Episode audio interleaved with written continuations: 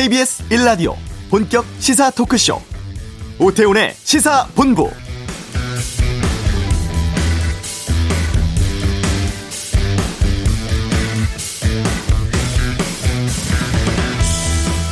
아직은 3단계 기준에 미치지 않습니다만 일부에서 선제적으로 단계를 올리자는 목소리가 나오고 있습니다.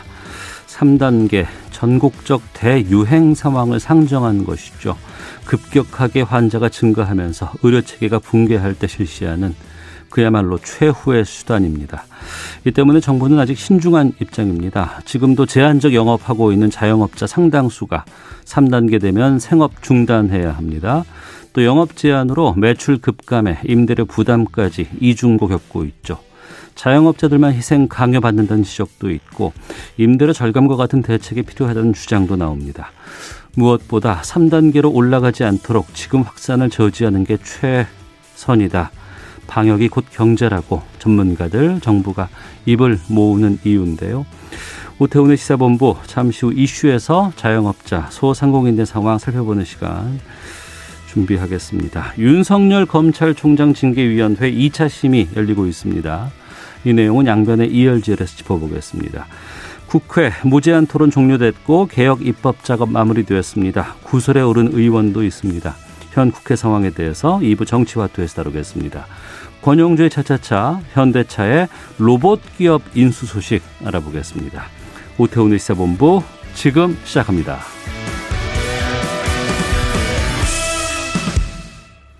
네, 오늘 발표된 코로나19 신규 확진자는 880명입니다. 정부는 지금 상황 중대 국면으로 보고 거리두기 3단계 혁상 신중하게 검토하고 있는데요. 이 3차 대유행의 확산 때문에 큰 타격 입고 있는 자영업자, 소상공인들의 상황 좀 들어보겠습니다. 소상공인 연합회 김임용 회장 직무대행 전화로 연결되어 있습니다. 안녕하십니까? 네, 안녕하십니까? 예. 요즘 현장에 계신 소상공인들 좀 만날 기회 있으실 것 같은데 어떤 상황 네, 전하던가요? 글쎄 뭐 이게 영업 정지 상황이 건국 이래 최초가 아니겠습니까? 네. 예, 영업 정지, 뭐 영업 제한, 게다가 이제 연말 모임이 취소가 되면은 음. 더 힘든 상황으로 갈 걸로 예상을 하고요. 네. 또한 최근에는 뭐 아예 집 밖에 외출을 기피하고 있지 않습니까? 예. 사무실도 이제 재택근무로 많이 돌아서면서 편의점 매출도 하락을 했고요. 네. 그뭐 업종 하나가 뭐 어떻게 어떤 업종이 힘들다고 얘기하는 게 아니고 음. 전체가 다 힘든 상황이 처집니다. 네, 전체가 다 힘들다고 하셨는데 네. 이 상황이 꽤 오래됐었잖아요. 기복은 있었지만 네. 이 최근에 확산세로 이번 좀 구체적인 피해 같은 거 있으면 좀 소개를 해주신다면요. 그래서 제가 조금 전에도 말씀드렸지만 어떤 피해, 어떤 업종을 딱 집어서 얘기할 수 있으면 그게 좋겠습니다. 차라리 그게 낫겠다. 아이고. 예, 그 예, 업종 외에 예. 다른 업종은 괜찮다는 얘기 아니겠습니까? 예. 그래서 이제 대체로 전체가 다 힘들기 때문에 네. 뭐 한두 개 이제 이제 그 집자고 얘기를 하면은 음. 대리운전 같은 경우에도 모임 자체가 없어지니까 예. 수입이 뭐 10분의 1로 지금 줄었다고 얘기를 하고요. 네. 카페 같은 경우는 아직 방문자가 없기 때문에 어. 수입이 6, 70%가 이게 줄었다고 얘기를 하면서 예. 그냥 뭐 대체적인 업종들이 모두가 그 저를 보면은 예. 호소를 합니다. 어. 한탄을 하니까 예, 뭐라고 예. 얘기할 수가 없을 정도로 어려운 상황입니다. 예.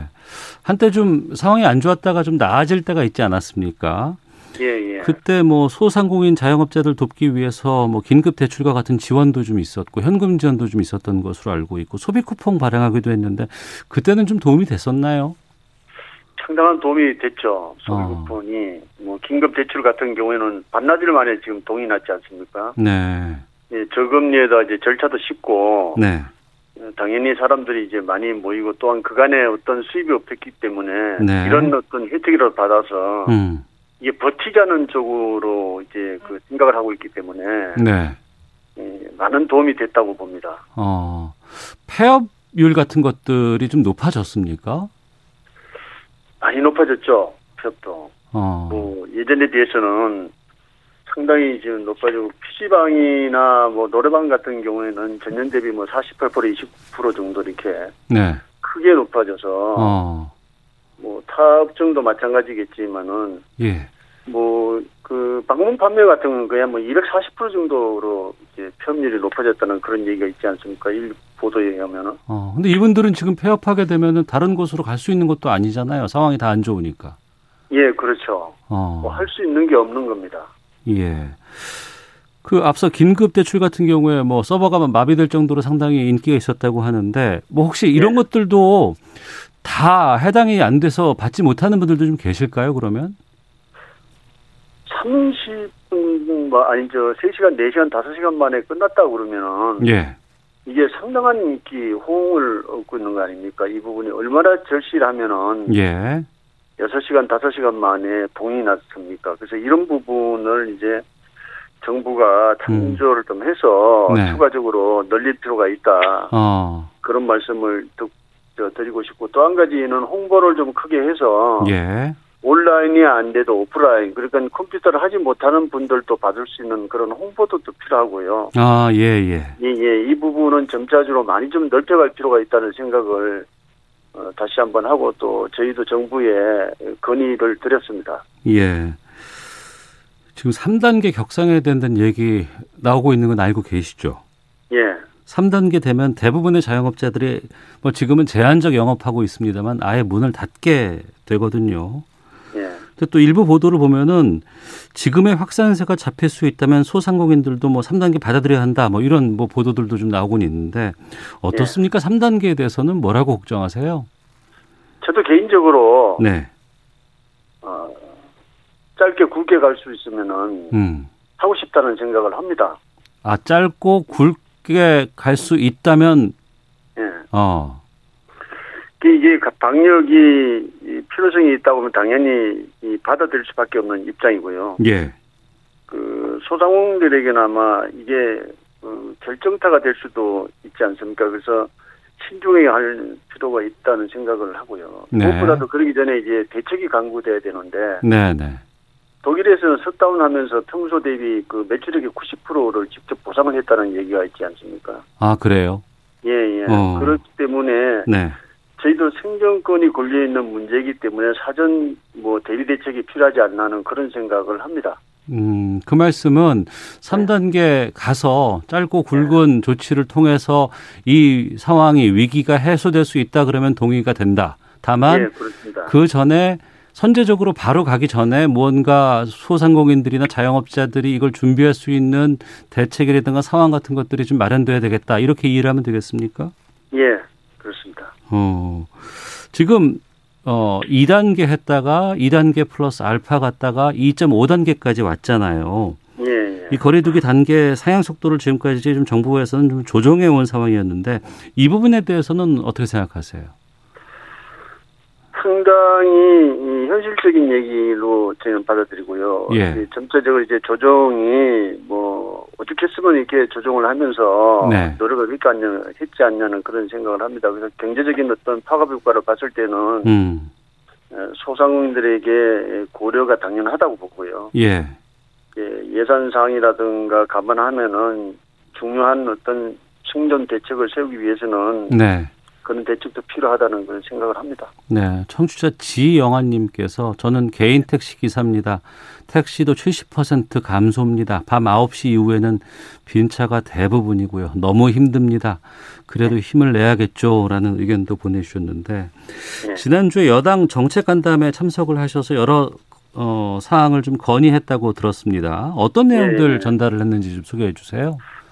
그 저희가 그 긴급 소상공인들에게 긴급 재난 지원금을 신속하게 좀 지급해 달라는 그런 말씀을 드렸고요. 네, 또 조금 전에 이제 말씀을 드렸던 그 2천만 원 긴급 대출 이 이제 총액 3천억을 가지고 반나절 만에 소에 저 소진됐기 때문에 네, 네.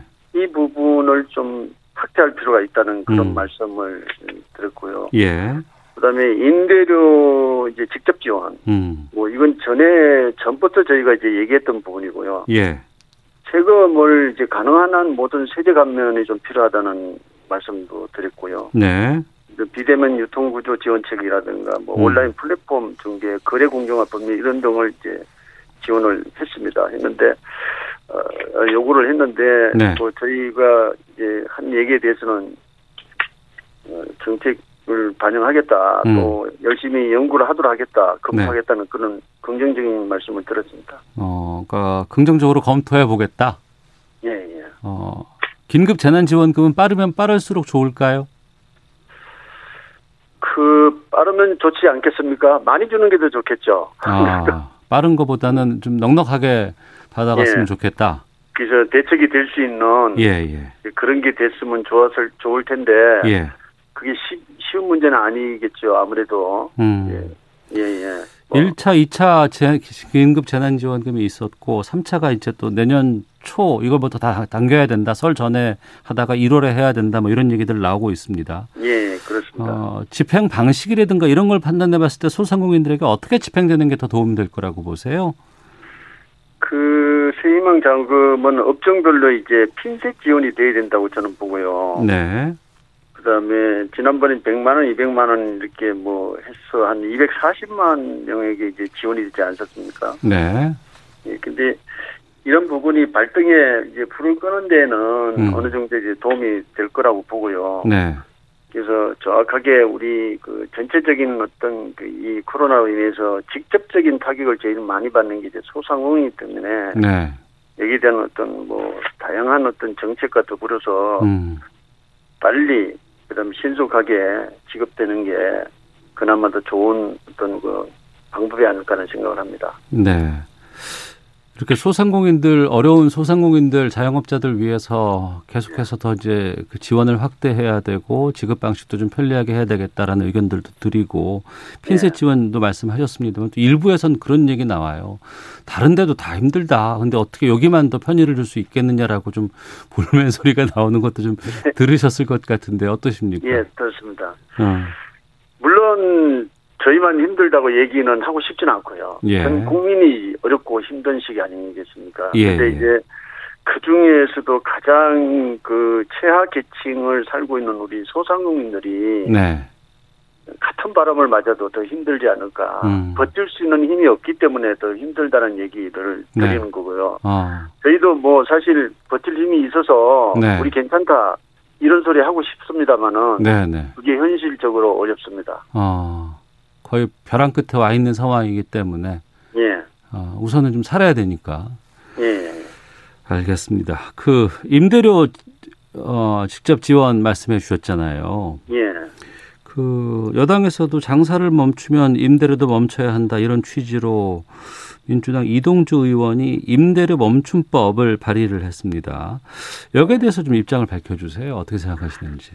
어, 이거 소상공인 연합회에서 제일 먼저 제기한 내용인데요. 아 소상공인 연합회에서 제 예, 예. 제 얘기를 하셨어요. 예, 예, 예. 지난번 여당과 간담회에 때도 밝힌 내용입니다. 예. 천만 멈춤이라는 그런 이제 이 용어를 사용했는데 예, 예.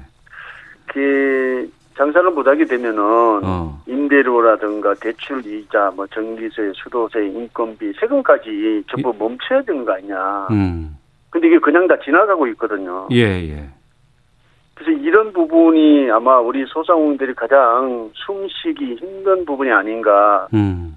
그래서 어, 임대료 부분은 제가 초창기 그 1차 아마 그 대통령 3월 달인가 기억이 납니다만은 네. 제1차 청와대 그 경제 회의 때 가서 제가 이 말씀을 그때부터 건의를 드렸던 부분이에요. 예.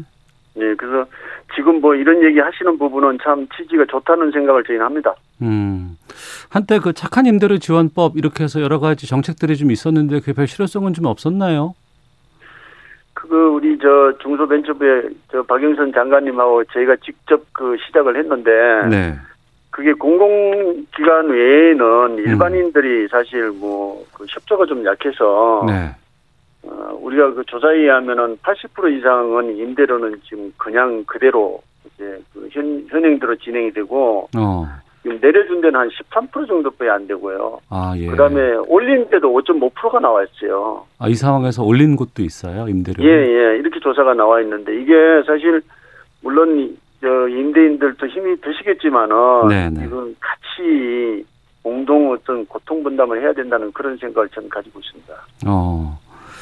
그 소, 수입이 없고 매출이 없는데 그러면 그 임대료 감당을 어떻게 하신답니까? 그래서 이제 조금 전에 얘기했던 대출 부분 빚내서 버티는 거죠.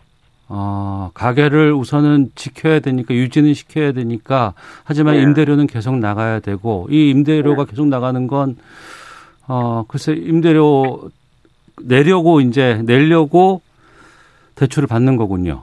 예, 그렇죠. 아. 참 뭐, 이 가게를 부동산에 내놔도 이게 매매가 안 되지 않습니까? 지금 상황에서는 네, 네.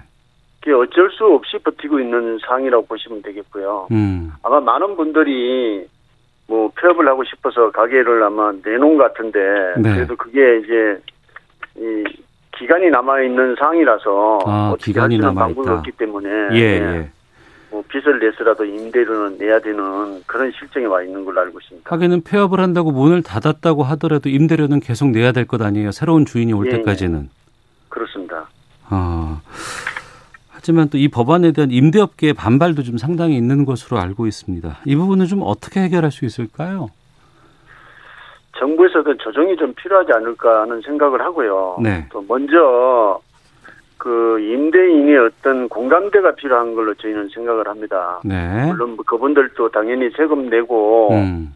어뭐 많은 돈 들여서 산 건물 뭐그 비용 가지고 당연히 임대료를 받아야 당연하겠지만은 네.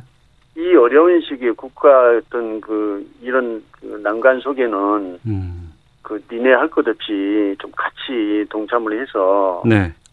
정말 우리가 이 난국을 벗어날 수 있는데 음. 그 임대인들도 좀 도움이 됐으면 하는 동참했으면 하는 그런 생각을 하면서 간곡히 호소를 드리고 싶습니다. 아, 예, 알겠습니다. 마지막으로 좀 정부라든가 국민에게 하고 싶은 말씀 있으시면 좀 시간 드리겠습니다. 하시죠. 그 이게 뭐 개개인의 어떤 어려운 일이 아니고 전 국민의 어려운 일- 일인데 소상공인 것만 얘기해서 좀 어떨는지 모르겠지만은 예. 그 우리가 직장을 다니다가 이제 직장을 그만두게 되면은 다들 소상공인이 되게 돼 있어요. 네. 그래서 저희는 이 일이 비록 소상공인 일이 아니다. 음. 국가 전체의 일이라는 생각을 하고 네. 우리 소상공인들이 용기를 잃지 않게끔 음. 또 버틸 수 있게끔 어떤 좋은 대책이나 좋은 대안이 좀 나와서 끝까지 생존해서 정말 대한민국 경제 밑바탕이 될 수 있는 그런 힘을 좀 줬으면 합니다. 네. 청취자 의견 좀 끝으로 소개를 해드리겠습니다. 8748님은 저는 구두 닦고 수선업을 하고 있습니다. 사업자 등록이 없어서 10개월 동안 소득이 70% 가까이 감소됐음에도 긴급 재난지원금 한 푼도 못 받고 버티고 있습니다라는 안타까운 또 소식도 전해주셨고 원희님께서 이렇게 보내주셨습니다. 중소기업 소상공인 모든 분들 힘내시라는 말밖에 드릴 수 없네요. 끝까지 포기하지 맙시다. 힘내세요라는 응원 문자도 들어오고 있는 상황입니다. 자, 오늘 말씀 여기 듣겠습니다. 고맙습니다. 예, 감사합니다. 네, 지금까지 어, 김임용 소상공인 연합회장 직무대행과 함께 말씀 나눠봤습니다. 자, 이 시각 교통 상황 살펴보고요. 헤드라인 뉴스 듣고 돌아오도록 하겠습니다. 교통정보센터 김민희 리포터입니다. 네, 호남 서해안에는 내일까지 최고 10cm의 눈이 더 내릴 것으로 예상돼 대비하셔야겠는데요. 울릉도에는 대설 경보가 내려진 가운데 30cm가 넘는 많은 눈이 내렸습니다. 제주도에도 38cm의 폭설이 내리면서 산간도로를 중심으로 교통 통제가 되고 있는데요. 제주시와 서귀포시를 잇는 한라산 천백도로는 대형과 소형 차량 모두 체인 등 월동 장구를 갖춰야 통행을 할 수 있다는 점 참고하시기 바랍니다. 남해고속도로 순천 쪽으로 곤양 일대의 정체는 작업 여파입니다. 중부 내륙고속도로 양평 쪽으로 문경새재 터널 부근에서도 작업 여파받아 차량들 서행합니다. 청주 영덕고속도로 영덕 쪽으로 수한 터널에서 탄부 터널 사이로도 2차로를 막고 작업을 하고 있어서 이 일대 3km 구간에서 정체고요. 경부고속도로 서울 방면으로 김천 분기점 부근에서는 3차로를 막고 낙하물을 처리하고 있습니다. 그 밖에 서울 시내 양화대교 남단에서 북단 쪽으로 1차로에서는 사고가 났습니다. KBS 교통정보센터였습니다. 헤드라인 뉴스입니다. 코로나19 환자 급증으로 치료 병상 확보가 시급한 가운데 국민건강보험공단 일산병원이 코로나19 환자 107명이 사용할 수 있는 병상을 확보해 운영하기로 했습니다. 문재인 대통령은 공수처에 대해 권력기관 개혁의 핵심이라고 평가하며 정치적 중립을 유지할 수 있기 위해 힘을 모아야 한다고 밝혔습니다. 국민의힘 김종인 비상대책위원장이 이명박 박근혜 두 전직 대통령의 구속에 대해 역사와 국민 앞에 큰 죄를 저질렀다며 고개 숙여 사과했습니다. 11월 수출이 반도체와 무선 통신기기 실적에 힘입어 1년 전 같은 달보다 4.1% 증가한 458억 달러를 기록해 한 달 만에 다시 증가세로 전환했습니다. 하루 평균 수출액도 두 달 연속 증가로 나타났습니다. 지난해 국내 기업들이 천 원을 벌어 40원대 순이익을 남긴 것으로 조사됐습니다. 이는 2018년보다 37% 줄어든 것입니다. 중소기업 중앙회를 비롯한 13개 단체가 모인 중소기업계가 코로나 위기를 극복하고 일자리 창출에 집중할 수 있도록 중대재해기업 처벌법 제정을 중단해 주길 바란다는 입장을 밝혔습니다. 지금까지 라디오 정보센터 조진주였습니다.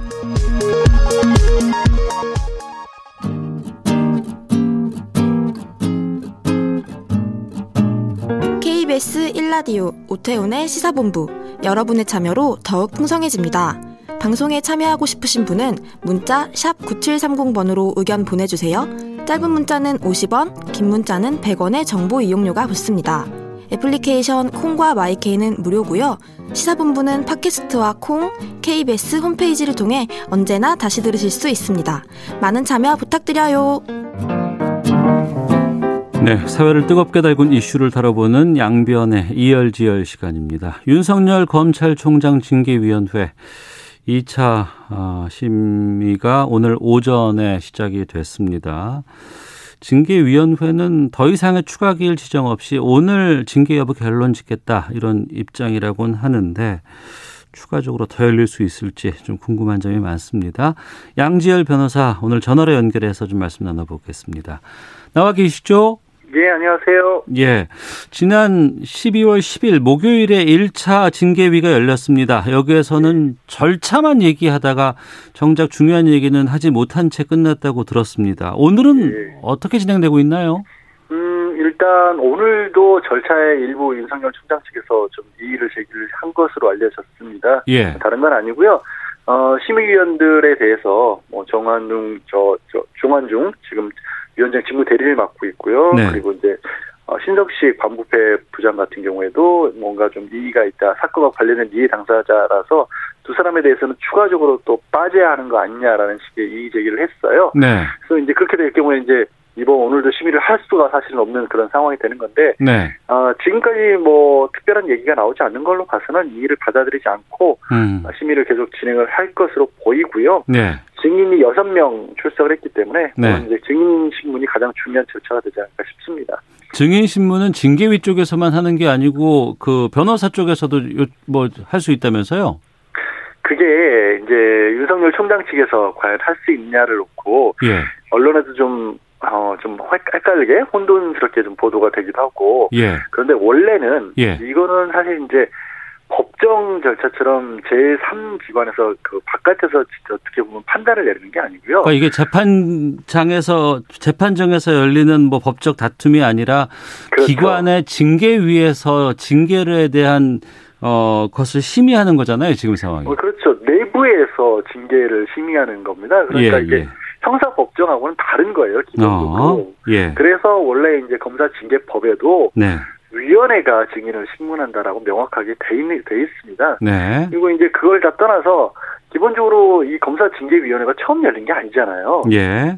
뭐 그동안 쭉 그렇게 위원회가 신문을 해왔었는데 음. 이제 갑작스럽게 이제 윤석열 총장 측에서 증인을 우리가 신청을 했으니까 우리도 묻게 해달라라고 네. 해서 사실 법이 없었고 그동안 이루어지지도 않았고 원래 이 징계위원회랑은 맞지 않는 그런 요청을 한 것인데 네. 이제 그게 이제 어 징계와 관련해서 이제 상당히 뭐 국민적 관심도 높고 마치 그게 절차 보장을 안 해주는 것처럼 이렇게 뭐 알려지기도 했고 네. 또 그래서 이제 지금 말씀드린 정한종 그 징계위원회 위원장 직무 대리가 네. 그러면 일부 같은 경우는 그쪽에서도 질문을 우리 쪽에 그 위원회 쪽에 음. 서면으로 써서 주면 우리가 대신 물어봐 주겠더라 노라라고까지 얘기를 했다가 네.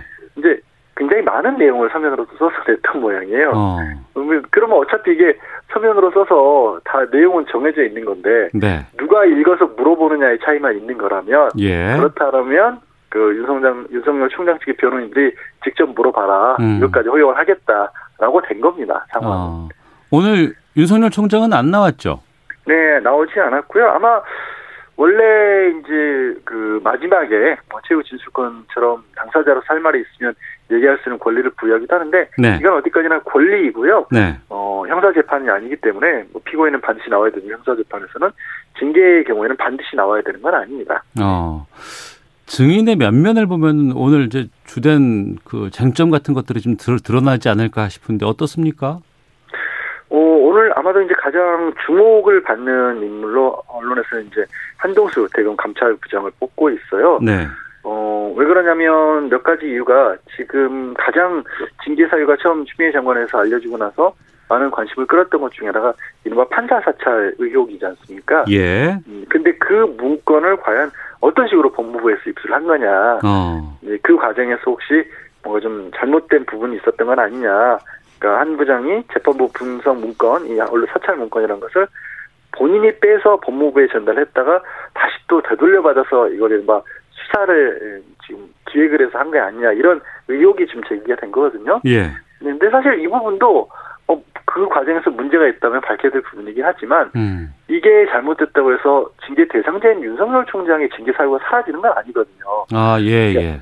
그러니까 자꾸 이제 절차상의 문제 이런 것들을 제기를 하고 있지만 어. 되게 뭐 징계가 됐든 법정에서 재판할 때도 이 절차가 잘못됐다는 부분은 어디서 많이 따지냐면 네. 상대방, 그러니까 징계 상대방이라든가 피고인에 대해서 뭔가 어, 영장을 보여주지 않고 압수수색을 했다든가 아니면 뭐 체포를 했다든가 뭐 불이익한 어떤 처분을 하는데 절차를 지키지 않았다든가 이런 거를 주로 따지는 거지. 네. 지금 언론에서 뭐 윤석열 총장 측에서 제기하고 있는 문제들은 내부의 문제인 거예요. 그러니까 음. 감찰을 하는 과정. 그래서 이 부분이 얼마나 영향을 끼칠지는 모르겠습니다만 어쨌든 이 부분도 좀 따져질 것으로 보이고요. 예. 또 한동수 부장 같은 경우에는 본인이 직접 그러니까 저게 이제 한명숙 전 총리 사건이라든가 특히 이제 채널A 어 지금 한동훈 검사장 사건과 관련해서 감찰에 나서려고 했는데 네. 이거를 이제 그 윤석열 총장이 막았다라는 그런 입장이지 않습니까? 어. 뭐 그러면 이제 이 부분과 관련해서 그리고 그게 이제 어 지금 추 장관이 든 징계 사유 중에 포함되어 있기 때문에 네. 이 부분과 관련해서도 또 중요한 증언을 할 수가 있겠죠. 음. 그리고 그 징계위원으로 했다가 본인 스스로가 기피해서 증인으로 나오는 분도 있잖아요. 네 네네. 음. 지금 어 초기에 어, 저 신재철. 네, 신재철. 예, 예. 저는 법무부 검찰국장이고요. 예. 이 분은 음, 아마 이제 징계위원회에서 빠진 다음에 음. 증인으로서 들어볼 얘기가 있다라는 거였습니다. 근데 네. 이 분이 지금 아마도 알려지기로는 판사 사찰 문건, 네. 이 문건을 본인도 받았었고, 그러니까 지금 이 문건이 어, 대검의 정보정책관실에서 예전에 이제 어, 범죄 정보를 수집하는 곳이라고 돼 있는 곳에서 만들어서 이거는 이제 반부패 수사부에 전달을 했다라는 거 아니겠어요? 예. 근데 이게 문건을 만든 것도 이게 왜 정보정책관실 범죄 정보를 수집해야 되는 곳에서 왜 판사들에 관한 자료를 만들어내는 것도 문제가 되는 거고 네. 그거를 뭐 100번 양보해서 만들 수 있다고 치더라도 재판을 준비하는 공판 검사실로 내보낸 게 아니라 수사 인지 수사를 하는 반부패 수사부로 줘서 그 다음에 뭐 검사실에 전달하는 것도 과정도 석연치가 않은 부분이잖아요. 네. 그 부분에 이전에 신재철 현재 법무부 검찰국장이 반부패 수사 부장으로 있었을 때 음. 그때 이 문건을 받아서 심 당시에 반부패 수사 부장은 굉장히 화를 내면서 전달할 수 없다 라고 했다는 거거든요. 네. 그게 사실인지 그럼 화를 냈다라고 하는 거는 그 자체가 이미 대검 내부에서도 이게 뭔가 잘못된 소지가 있다라는 것을 알고 있었다는 거고, 음. 또 이제 어, 만들었다고 해서 생산했다고 지금 알려진 그 문건을 만들었다고 알려진 현재로서 이제 울산지검에 가 있는 박 검사 같은 경우에도 그건 정상적인 업무 범위 내에서 만든 것이다라고 주장하기 때문에 네. 그런 주장들이 좀 대립이 되겠죠. 네. 채택된 증인 8명 가운데 3명은 출석하지 않겠다고 했다는데 이게 좀 징계위에 영향을 미칠 수도 있습니까? 지금 두 명이 안 나올 것으로 보여요. 아, 지금까지 안 나온 사람은 이성윤 서울중앙지검장하고 정진홍 광주지검 차장검사가 나오지 않았고요. 예. 어, 두 분이 이제 그 되게 이게 관련된 부분이라고 한다라면 되게 저 채널A와 관련된 이제 한동훈 검사장과 관련된 부분의 수사 지휘를 냈던 분들이고 수사를 직접 했던 분이기 때문에 네. 그와 관련된 부분에 뭐 증언이 나올 수 있는 부분인데 이 부분은 사실은 문서로도 어느 정도 이미 서면을 만들어 놓은 상황이기 때문에 네. 이게 크게 영향이 있을 것 같지는 않습니다. 음. 상당히 오랜 기간이 걸렸습니다. 그 징계위 전부터 계속해서 윤 총장 쪽에서는 절차상의 문제 계속해서 제기하고 있고 어, 윤 총장 오늘도 계속해서 이 문제를 좀 거론했다고 하는 게 이게 어떤 뭐 전략이라고 봐야 될까요? 어떻습니까? 어 그렇게 보입니다. 그리고 이제 내부에서 드러났던 문서 그 징계 사유와 관련해서도 물론 반발을 그러니까 초기에 그런 사실이 없다라고 얘기를 했지만 네. 그 지금 아직까지 공개가 되고 있지 않은 어떤 것들이 있는지는 모르지 않습니까? 어.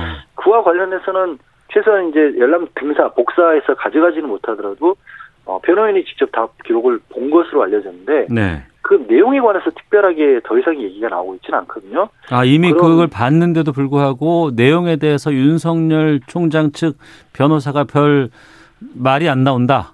네, 아직까지는 특별하게 나온 게 없어요. 어. 그래서 뭐 근데 사실 중간에 좀 석연치 않긴 했습니다만 대검 감찰 어, 법무부의 네. 그 감찰위원회 외부 감찰위원들로 구성된 위원회에서는 감찰 과정에서 입수된 문서가 공개가 된 적이 있죠. 그 음. 그 윤석열 총장 부인 명의 휴대전화로 이제 한동훈 검사장과 전화한 문자가 아, 예, 예, 예. 있다. 예.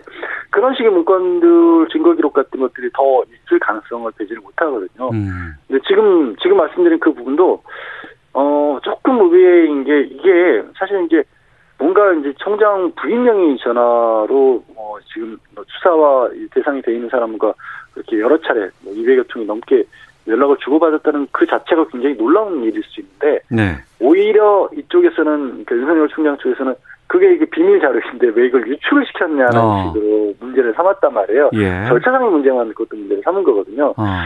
그래서 그런 부분들이 더 이제 오늘 과연 징계위원회 과정에서 어떤 것들을 그동안 감찰 과정에서 확보하고 있었는지가 오히려 더 핵심 내용이 되지 않을까 싶습니다. 예, 증인도 꽤 되고 그다음에 다뤄야 될, 다퉈야 될 어, 살펴봐야 될 내용도 많습니다. 이거 다 하고 나면은 징계 의결은 어떤 절차를 통해서 이루어지는 거예요?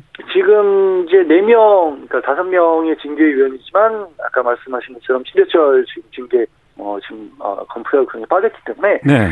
4명이 과반수로 의결을 합니다. 음. 의결한 방법이 조금 음, 흥미로운 게 이런 식으로 하는 겁니다. 예를 들어서 3명이 돼야 과반수가 되잖아요. 네. 근데 한 사람은 해임이라고 얘기, 두 사람은 두 사람은 해임이라고 얘기하고 한 사람은 뭐 정직이라고 얘기를 하고 한 사람은 감복이라고 얘기를 하면 예. 그러니까 해임이 제일 무거운데 해임으로는 과반수가 안 되죠. 어. 어 정직까지 가면 정직부터는 과반수가 넘어가는 데게 되잖아요. 예, 예. 덜 덜 불리한 쪽으로 그러면 정직을 세 명이 찬성한 걸로 봐서 정직 의결을 하게 되는 겁니다. 어. 그러니까 네번 그러니까 가운데 예. 그러니까 해임이 두 명이면 이건 딱 반이니까 과반이 안 되기 때문에 이건 그렇죠. 안 되고 예. 3분의 2로 해당하는 과반이 넘어가는 정직으로 가면 해임과 정직해서 세 명의 표가 나오니까 이때는 그럼 정직으로 결정이 될 수 있겠군요. 예, 그렇게 한다는 겁니다. 어. 어, 뭐가 나올 것 같으세요? 글쎄요, 뭐 저도 뭐 이거는 워낙 변수들이 많아서 네. 말씀드린 것처럼 과연 실제로 우리에게 알려져 있지 않은 자료가 뭐가 있느냐에 따라서 어. 근데 이제 뭐 징계위원회 법무부 측에서는 증인들도 그렇게 크게 어, 필요한 상황은 아니다라고 지금 밝히고 있거든요. 네. 이미 이제 다른 객관적인 증거들이 많이 있고 참고인 지수도 많이 확보를 해놓은 상황이기 때문에 그것만으로도 의결할 수 있는 정도인데 이게 이제 절차적이었던 그 보장을 해주기 위해서 방어권 보장을 하기 위해서 들어보겠다, 들어볼 수 있도록 허용하겠다 이런 입장이어서 그게 이제 어떤 걸 가지고 있느냐에 따라 많이 달라지겠죠, 결국에. 네. 중징계 가능성에 대한 얘기들이 많이 나오는데 그러면 만약에 해임이나 면직 같은 중징계가 오늘 의결이 됐어요. 그러면 네. 시행일은 바로 오늘로 오늘부터 시행되는 겁니까? 어 그렇게 하면 이제 저 대, 어, 대통령이 그 저 징계위원회 의결에 대해서 예. 서명을 해서 집행을 하시게 됩니다. 아. 네, 이건 뭐 가부를 결정하거나 받아들이거나 이런 건 아니지만 대통령의 뭐 제가 절차가 있군요. 예, 상징적인 거죠. 이거를 뭐 어, 받아들이지 않을 수 있다 이런 의미가 있는 건 아닙니다만 알겠습니다. 어쨌든 대통령이 직접 서명을 하는 겁니다. 네, 양변의 이열지열 양지열 변호사 함께했습니다. 고맙습니다. 네, 고맙습니다. 예, 잠시 후부 정치화투 그리고 권용주의 차차차 준비되어 있습니다. 입으로 가겠습니다.